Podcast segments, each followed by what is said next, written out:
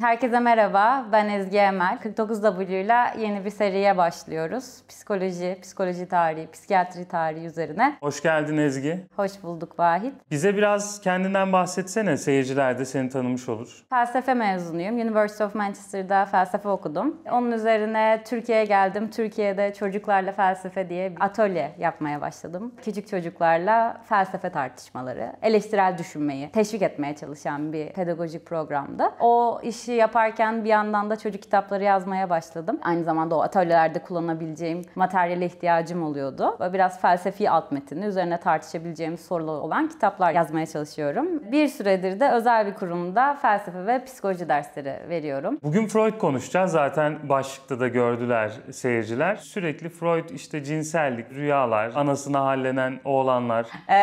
Bundan mı ibaret gerçekten? Ee, beklemiyordum bu yorumu. Ya bundan ibaret değil tabii ki ama Freud çok tartışmalı bir karakter. Bir şarlatan mı yoksa inanılmaz bir dahi mi e, diye çok tartışılan, hala günümüzde de tartışılan bir karakter. E, Çünkü bir sistem kurucu. Yani çok kapsamlı bir sistemi var. Psikolojinin çok dar ve niş bir alanıyla ilgileneyim dememiş. Ben her şeyi açıklayacağım kendi sistemimle demiş. Rüyalardan yaptığımız şakaya işte sigara içmekten söylediğimiz bir lafa kadar ya da işte annemizle olan ilişkimize kadar günlük hayatta yaptığımız alışkanlıklara kadar hani her konuyu kendi sistemine bağlıyor. O sisteminde en temel noktası da bilinç dışı ve bu bilinç dışının nasıl her şeyi şekillendirdiği aslında. Genelde her şeyi açıklayan bir şeyin hiçbir şeyi açıklayamayacağına inanıyoruz. O yüzden mi şarlatan deniyor Freud'a? Evet yani biraz zaten Freud'un ondan sonra gelen halefleri hani onun takipçileriyle de arasının kötüleşme sebebi de bu. Çünkü hani sisteminden hiçbir şekilde feragat etmek istemiyor. Tek bir e, odağı var. İşte bu bilinç dışı ve bizim cinsel dürtülerimizin bütün davranışları şekillendirdiği fikri E, ve bundan asla feragat etmiyor. O yüzden de hani buna katılmayan birçok insanla da zaten anlatacağım o kısımları da e, anlaşamıyor ve bir şekilde ayrılıyor. Peki bilinç dışı nedir? Bilinç dışı aslında böyle fizyolojik, zihnimizde böyle ya da beynimizde diyeyim e, bir fizyolojik bir yer gibi düşünmemek lazım. Hani zihinsel bir kavram, soyut bir kavram. Bizim bütün yanlış olduğunu, yasak olduğunu düşündüğümüz dürtülerimizin, Freud'a göre çoğu bunların cinsel kaynaklı, attığımız bir zihnin çöplüğü gibi bir şey. Yani biz bunun farkında değiliz ama bizim toplum nezdinde kabul görmeyen, sapkın birçok cinsel dürtümüz var, fikrimiz var, sapkınlıklarımız var ve bunların hepsini bilinç dışına atıyoruz. Burada bilinçaltı kavramını kullanmamamız önemli. Çünkü bilinçaltı sanki hani erişilebilir bir yer gibi duyuluyor. Freud'un ön bilinç kavramıyla da karışıyor. Bilinç dışı diyoruz yani bilincin dışında kolay kolay erişemediğimiz bir yer. Zaten Freud'a göre bizim bütün hayatı çocuklukta yaşadığı çeşitli travmalar, bastırdığı çeşitli dürtüler üzerinden şekilleniyor. Freud'un çocukluğu da oldukça aslında çok standart e, bir çocukluk. Öyle çok sıra dışı bir şey yaşamıyor. Ama Ee, ailesiyle ilişkisi nasıl mesela? Hepsine. Freud'un çocukluğuna inelim hadi. Güzel Freud'un çocukluğuna inelim. Freud Freiburg'da doğuyor 1856'da. 3 yaşındayken ailesiyle beraber Viyana'ya taşınıyor ve Viyana'yı hiç sevmemesine ve sürekli Viyana hakkında kötü konuşmasına rağmen ölümünden bir yıl önceye kadar orada yaşıyor. Bütün hayatı Viyana'da geçiyor. E, Yahudi bir ailenin çocuğu. Babası bir e, yün tüccarı ve annesi de babasından 20 yaş genç. Böyle çok neşeli, hani hafif meşrep gibi anlatılan böyle bir kadın. Bu önemli Freud için hani annesinin böyle yaş olarak ona yakın olması. Onu Ödipus kompleksinde anlatacağım ayrıca. E, ve Yahudi bir ailenin ilk çocuğu. Ve Yahudiliğiyle de bu arada Freud'un ilginç bir ilişkisi var. Freud bir ateist. Dini de bir tür illüzyon olarak görüyor. Ama Yahudi kimliğiyle çok barışık ve Yahudilikle kültürel anlamda hani seküler bir Yahudi diyebiliriz. Hani Yahudi komünitesine, topluluğuna bağlılığı yüksek. Mesela İbranice'ye çevrilen kitapların çevrelerinden telif almıyor gibi. Yani dine karşı olsa da ve dini eleştirse de ve ateist olsa da kültürel Yahudi tarafını her zaman tutuyor. Yahudi milliyetçiliği var mı Freud'un Ee, Diyebiliriz kesinlikle güzel bir tanım. 7 çocuklu bir ailenin en büyük çocuğu ve hep böyle altın çocuk. Mein Gold diye annesi lakap takıyor. Böyle bir proje çocuk. Onun çok başarılı olacağı ve çok özel bir çocuk olduğu doğumundan itibaren annesi tarafından düşünülüyor. Evdeki bütün yemek saatleri, işte kardeşlerinin piyano dersi falan hepsi Freud'un çalışma saatlerine göre ayarlanıyor. Yani gerçekten böyle hani o iyi olsun, o başarılı olsun diye bütün aile, o 9 kişilik aile onun etrafında programlanıyor. Babasıyla arası nasıl Freud'un? Annesini hep anlattın da. Babası çok böyle daha olgun ve hani yaşlı bir karakter Freud'a göre ve annesine göre. Ondan böyle çok bahsetmiyor. Çok böyle şey bir ilişkisi yok babasıyla. Hani o çok otoriter bir baba değil. Yani hatta öyle çok hani o Oedipus kompleksindeki gibi Freud'u korkutacak kadar büyük bir otoritesi olan bir baba değil. Ama yine de bir baba figürü var hayatında. Çok dominant bir karakter olmasa da. Freud tıp eğitimi alıyor Viyana Üniversitesi'nde ve e, nöroloji üzerine uzmanlaşıyor. Aslında böyle çok böyle sinir bilim, çok böyle biyoloji, ben deney yapayım, laboratuvarda takılayım falan gibi bir aslında daha böyle biyolojik bir eğilimi var. Ama daha sonra hayat onu başka bir yere çekiyor. Bu nörolojik hastalıkların bilinmeyen mesela biri felç oluyor ama nöro, nörolojik bir altyapısı yok yani. Hani biyolojik bir şey olmamasına rağmen işte bir kolu tutmuyor birinin mesela ya da işte konuşamıyor ya da felç oluyor gibi. Böyle aslında nörolojik olması gereken çeşitli hastalıkların psikolojik dayanakları olduğunu fark ediyor. Bunu nerede fark ediyor? Charcot diye Fransız bir meşhur nörolog var. Onun yanına gözlemci olarak gidiyor Paris'e. Charcot'da böyle bir e, deneysel bir yöntem yapıyor. Mesela felçler işte bedensel bir sıkıntısı yok ama yürüyemiyor falan. Şarko da bunları hipnoz tedavisiyle iyileştiriyor. Yani biraz böyle şey gibi, e, cinci hoca gibi hani bir anda böyle bir hani hipnoz yapıyor ve yürüyemeyen adam yürüyor falan. Böyle bir hani tiyatro gibi yapıyor bu arada Şarko bunu işte. Bakışlarım tesirini göstermeye başladı. Yaklaştırın bakayım.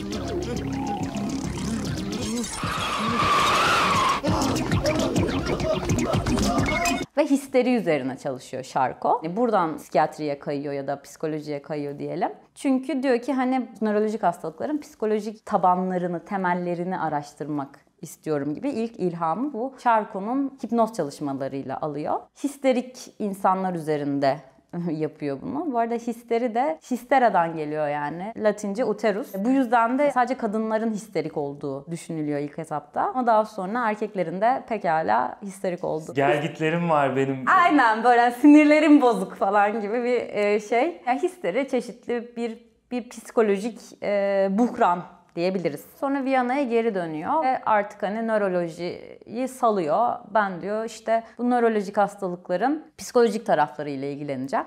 Ve e, Breuer'le beraber çalışmaya başlıyor. Anna O vakası çok meşhur bir vakadır. Psikanalizin ilk vakalarından. Kadın işte konversiyon bozukluğu, histeri, işte bir tarafının tutmaması, görme, duyma bozuklukları ama bunların hiçbir biyolojik altyapısının olmaması gibi bir durumdan muzdarip. Bir de Yeşilçam'da da vardır ya böyle işte. Üzüntüden kör olur falan evet. doğru. Bir tarafı tutmaz. Anao vakası da böyle bir vaka ama Breuer için bu biraz sarpa sarıyor. Çünkü işte Anao biraz Breuer'e kafayı takıyor gibi bir şey oluyor. Breuer'e işte ben doğuruyorum, senin çocuğunu doğuruyorum diyor ama hamile değil falan. Böyle çeşitli sıkıntılı durumlar oluyor. Breuer de bu esnada evli ve karısı arıza çıkarıyor. Orada Freud onun yardımına koşuyor. Hani sen bu vakayı devral, bu kadın benim başıma iş açacak şeklinde. Ana o üzerinde beraber çalışmaya başlıyorlar. Ano vakası şu açıdan çok önemli. Katartik yöntemi ilk defa Ano'da deniyorlar. Katarsis nedir? Böyle bir travmatik olayı yeniden yaşayarak o travmatik olayı aslında iyileştirmek ya da o travmatik olaya bakışımızı iyileştirmek. Çünkü şu fark ediliyor yani aslında bizim başımıza gelenler değil ama o başımıza gelenleri algılama biçimimiz bizi psikolojik olarak hasta eden şey yani. Hani birazcık dramatik bir örnek vereceğim. Tecavüze uğrayan ya da işte gözünün önünde annesi öldürülen ki vaka düşünelim. İşte biri başka şekilde yaşıyor, biri başka şekilde yaşıyor bunu. Hani orada bizim bu her insanın bireysel olarak o olayı psişesine koyduğu yer, nasıl anlamlandırdığı ve e, onun değerlendirmesi üzerinden bir psikolojik yansıması oluyor. O yüzden bazıları da ağır atlatıyor, bazıları daha hafif atlatıyor aynı travmatik olayı. İlk defa bu katartik yöntem ana oda deneniyor ve fark ediyorlar ki bir şeyler üzerine konuşmak hastalara iyi geliyor. Şimdi çok basit bir şey söylediğim gibi gelebilir ama aslında çok groundbreaking denen, çok böyle çığır açıcı bir. Yani şöyle mi? O zamana kadar insanların konuşarak iyileştirilebileceğine dair hiçbir şey yok aslında. Evet, kesinlikle ve düşündüğünüz zaman aslında bu çok ilginç bir şey. Yani büyülü bir şey çünkü bir şeyler duyuyorsun tamamen elle tutulamayan, gözle görülemeyen bir şey ve o senin o zihninde bir şey yaratıyor ve bu seni fiziksel olarak dönüştürüyor. Ve bu da çok hani çığır açıcı bir şey oluyor. Yani bir şeyler üzerine konuşunca kadının felçi geçiyor gibi. Hani çok böyle dramatik bir değişim oluyor. Peki bundan sonra Freud bir anda ünlenmeye başlıyor mu? Yavaş yavaş e, ünleniyor ama Freud hani şey bir karakter değil böyle hani sonradan ölümünden sonra değeri anlaşılmış biri değil yani yaşarken gerçekten çok meşhur. Hayatın bazı noktalarında mesela popülerliğini azaldığı zamanlar oluyor. Evet işte hastaları azalıyor vesaire falan ama genel anlamda hani hep başarılı, çok bağlantılı. Yani e, bu daha sonra Yahudi soykırımından da kaçabilmesine sebep olacak. Çünkü Freud'un hastaları hep üst sınıf. işte aristokrasi vesaire. Tabii birazcık psikanaliz de pahalı bir şey olduğu için biraz da böyle kendini şımartıcı bir şey gibi gözüküyor aslında. Herkesin öyle bir dur psikolojimi değiştirmek için para harcayayım diyeceği bir ortam yok. Freud ve Jung hep birlikte anılıyor ya. Psikanalizin iki kanadı gibi gözüküyorlar. Yolları nasıl kesişiyor ikisinin? İkisinin yolları herhalde bir konferansa kesişiyor. Bundan çok emin değilim. Ama Freud'la Jung tanışır tanışmaz böyle bir sanki ilk görüşte aşk gibi bir şey oluyor. Bir Jung şu açıdan önemli bir karakter Freud için. Jung'la tanıştığı esnada psikanaliz artık oturmuş ve hani oturmuş demeyeyim de bilinen ve konuşulan ve insanların pratik ettiği bir hal almış. Ama biraz Yahudi kulübü gibi olmuş durumda yani Freud için negatif bir özellik. Çünkü o esnada daha hani Naziler falan iktidara gelmemiş olsa da bu arada 1900'lerin başından bahsediyorum. Yahudi karşıtı bir duygu var Avrupa'da yoğun bir şekilde ve Freud psikanalizin bir Yahudi kulübü hobisi olmasını istemiyor. Bu onu kısıtlayacağını düşünüyor psikanalizin dünyaya açılmasının. Çünkü o da farkında Yahudilere olan negatif duyguların Avrupa'da ve dünyanın geri kalanında. Dolayısıyla bir halef olarak kendisine Yahudi olmayan birini seçmek istiyor. Jung da bu açıdan çok önemli bir karakter onun için. Yani sonunda buldum diyor yani. Yahudi olmayan, bir de Jung da böyle çok Alman görünümlüdür böyle uzun sarışın falan böyle hani Hitler'in rüyası falan gibi bir tiptir sonunda hani güvenle teslim edebileceğim birini buldum diye çok böyle mutlu oluyor. Zaten ilk tanıştıkları gece böyle sabahlara kadar konuşuyorlar. Freud hiç burnundan kıl aldırmayan bir tip. Hiçbir şekilde teorisinden feragat etmek istemiyor. Kendisine ya da teorisine yapılan eleştirilere kapalı. Bu yüzden de çok fazla zaten Jung'la, Fliess'le, Breuer'le de bu şekilde ayrı düşüyor diyelim. Jung'la niye ayrı düşüyorlar mesela? Jung'la şu yüzden ayrı düşüyorlar. Jung kolektif bilinç dışı diye bir kavram ortaya atıyor. Yani bilinç dışının aslında çok kişisel ve subjektif bir şey olmadığını, daha toplumsal bir şey olduğunu düşünüyor ve aynı zamanda da hani bilinç dışındaki güçlerin Freud'un söylediği gibi bu kadar cinsellik odaklı olduğunu da düşünmüyor. Ama Freud bu konuda hani kesinlikle burnundan kıl aldırmıyor ya da geri adım atmıyor diyeyim. Bu zaten cinsellik vurgusu da Freud'un diğer psikanalistlerden, ondan sonra gelen psikanalistlerden ayrılmasının en büyük sebebi yani. Birçok psikanalist evet tamam bilinç dışı eyvallah hani var hemfikiriz ama ya bu kadar da hani sekse, cinselliğe, işte sapkınlıklara ya da cinsel dürtülere bu kadar da vurgu yapmayalım. Evet o da bir parçası olsun ama hani hepsi o olmasın diyor. Ama Freud bu, bu konuda hiçbir şekilde geri adım atmak istemiyor. Evet artık o merak edilen konuya girelim. Yani Freud'un nedir bu cinsellikle alıp veremediği? Freud'a göre cinsel dürtülerimiz bilinç dışının materyalinin çok büyük bir çoğunluğunu oluşturuyor. Bilinç dışı aslında bizim cinsel dürtülerimizin e, toplandığı bir yer. Niye peki bilinç dışına atıyoruz cinsel dürtülerimizi diye sorduğunu duyar gibiyim. Yani bunu yüksek sesle söylemekten çekindiğimiz yerlere attığımız bir depo gibi hissettim bilinç dışı. Aynen öyle. Peki niye biz cinsel dürtülerimizi yanlış buluyoruz? Şimdi burada Freud'un bir benlik teorisi var. Freud'a göre bizim benliğimizin, psişemizin üç parçası var. Id, ego ve süperego. Ego ben dediğim şey. Zaten latince ben demek ego. Burada bir yanlış kullanım kullanım var aslında. Mesela çok egolu biri deriz biz. Kibirli bir insandan bahsederken. Aslında ego ben yani sadece. Ego bir ara bulucu. Bir de süper ego ve id var. İd bizim bütün hayvani dürtülerimiz işte yemek yemek ya da işte cinsellik ihtiyacı gibi daha hayvansal tarafımız. Süper ego da bizim önce ailemizden sonra toplum tarafından aldığımız doğrular yani bu şekilde davranmalısın, böyle olmalısın. Dürtülerini şu şekilde kontrol etmelisin. Bunu yaparsan ayıp olur, bunu yaparsan ayıp olmaz gibi. Hani bütün o toplumsal otorite ve o otoritenin bize sürekli hani çocukluğumuzdan itibaren önce ailemiz vesilesiyle daha sonra topluma karıştığımızda toplum vesilesiyle bize dayatılan doğrular. Yani bu hayvani duygularımızla toplumsal öğreti arasında bir yerde gidip geleceğiz herhalde. Aynen öyle. Oradaki ara buluculuğu da ego yani ben yapacak. Ben bir ara bulucuyum. Ben bunu şöyle bir örnekle anlatmayı seviyorum derslerde. Birine karşı çok yüksek bir cinsel çekim duyuyorsunuz. It diyor ki git buna tecavüz et. Süper ego da diyor ki hayır bak tecavüz edersen toplumsal şöyle cezaları olur. Bu yanlıştır. Tecavüz eden insanlar şöyledirler işte hapse girersin. Bütün o toplumsal normları söylüyor. Biz de ego olarak nasıl bir ara buluyoruz? Mesela o çekim duyduğumuz insanı işte bir yemeğe çağırıyoruz. Ve belki işte onunla görüşüyoruz, sevgili oluyoruz, belki evleniyoruz ve daha sonra toplumun onayladığı bir şekilde birlikte oluyoruz, ilişkiye giriyoruz. Ama burada sanki süper ego kazanmış gibi oldu değil mi? Olabilir. Toplumun dediği oldu. Her Evet. zaman böyle olmayabiliyor. Her zaman böyle olmayabiliyor. Orada da zaten sıkıntılar ortaya çıkıyor. Şimdi bu ego her zaman bu ara buluculuk işini mükemmel yapamıyor.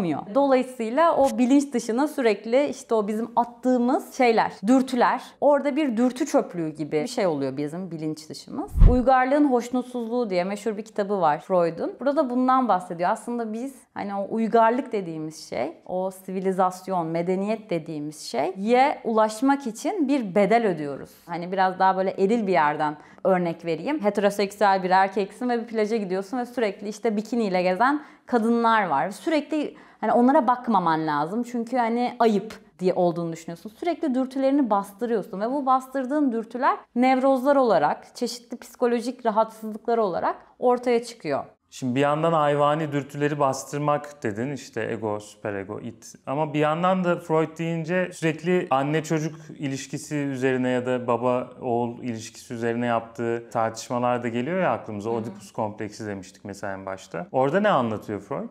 Freud dediğim gibi bir sistem kurucu yine işte çocuk gelişimini de psikoseksüel bir açıdan ele alıyor. Psikoseksüel bir teorisi var çocuğun gelişimine dair. Bu 5 fazlı bir sistem. İlk 0-2 yaş arası oral dönem olarak adlandırıyor. Burada bebek meme emiyor. Meme emerken o tatlı süt, işte karnının doyması, annesinin memesine olan yakınlığı, e, o bir haz noktası. Haz noktası ağız daha doğrusu ve ağızdan o e, hazzı aldığı için işte bütün dünyayı da ağız üzerinden keşfediyor. İşte bebeklerin mesela her eline aldığı şeyi ağzına götürmesi gibi. Ve 5 dönem sayacağım. Her dönemi başarıyla atlatması lazım bir insanın. Eğer atlatamazsa mesela atıyorum e, annesi sütten erken kesti ya da çok uzun süre e, emzirdi mesela e, gibi ya da başka bir sıkıntı oldu.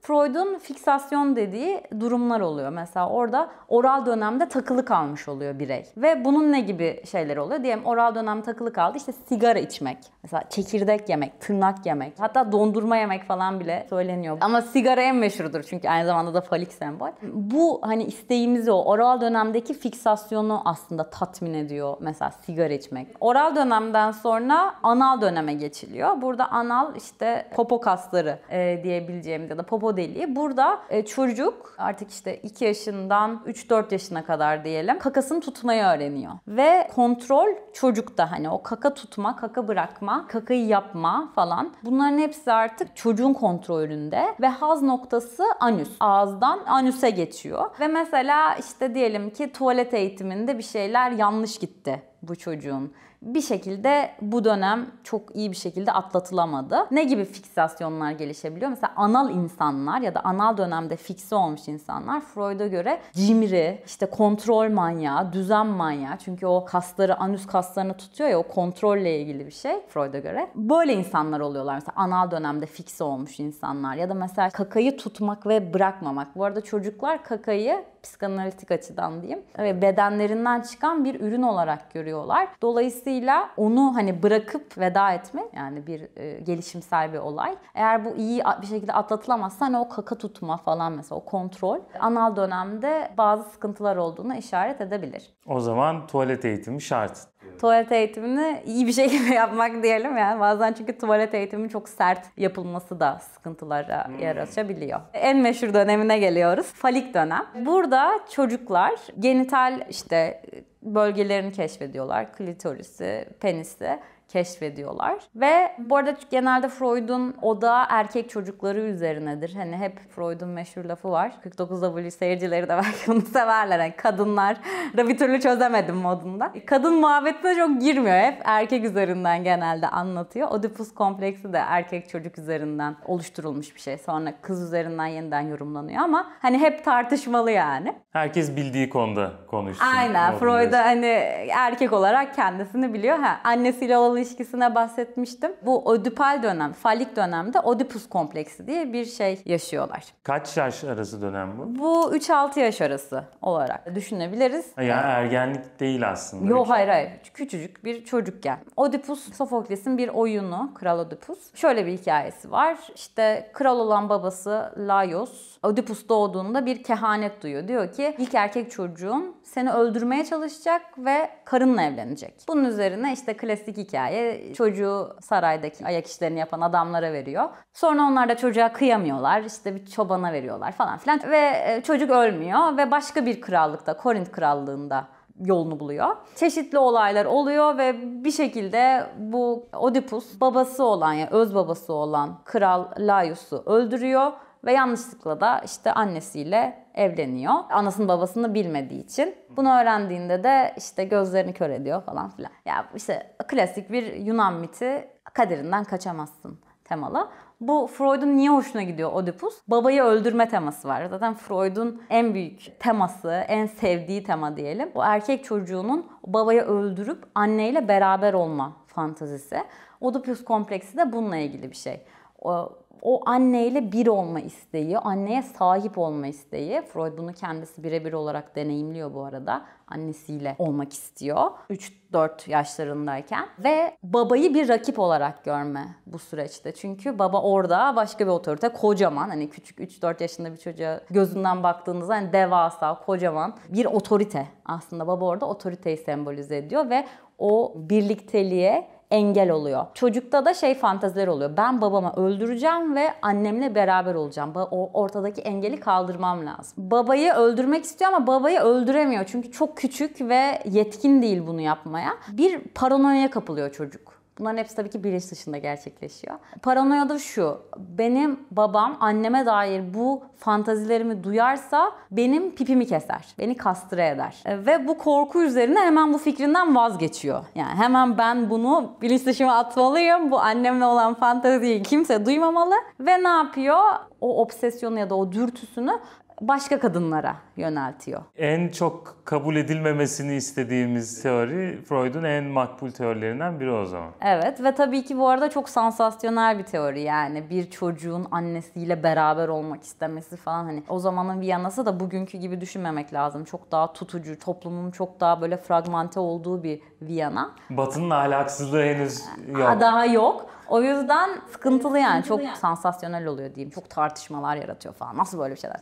Hatta işte böyle bu Freud'un sansasyonel fikirleri onun muayenehanesine gelen hastaların azalmasına da sebep oluyor vesaire vesaire. Ödipus'tan böyle bir şekilde başarıyla çıkman lazım. Bu arada kız çocukları için de benzer bir durum var ama bu kısımlar biraz tartışmalı. Freud tam oturtamamış kız çocukları için olan şeyi. Sonra bir latent dönem var. Burada biraz cinsellikten uzaklaşıyor. Hani bir buz devri olarak nitelendiriyor. İlkokul çağlarına tekabül ediyor.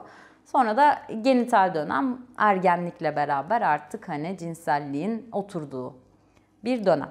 Sonra artık gelişmiş. Sonra İstiklal Marşı ve kapanış evet. diyor. Şöyle ümit ediyoruz.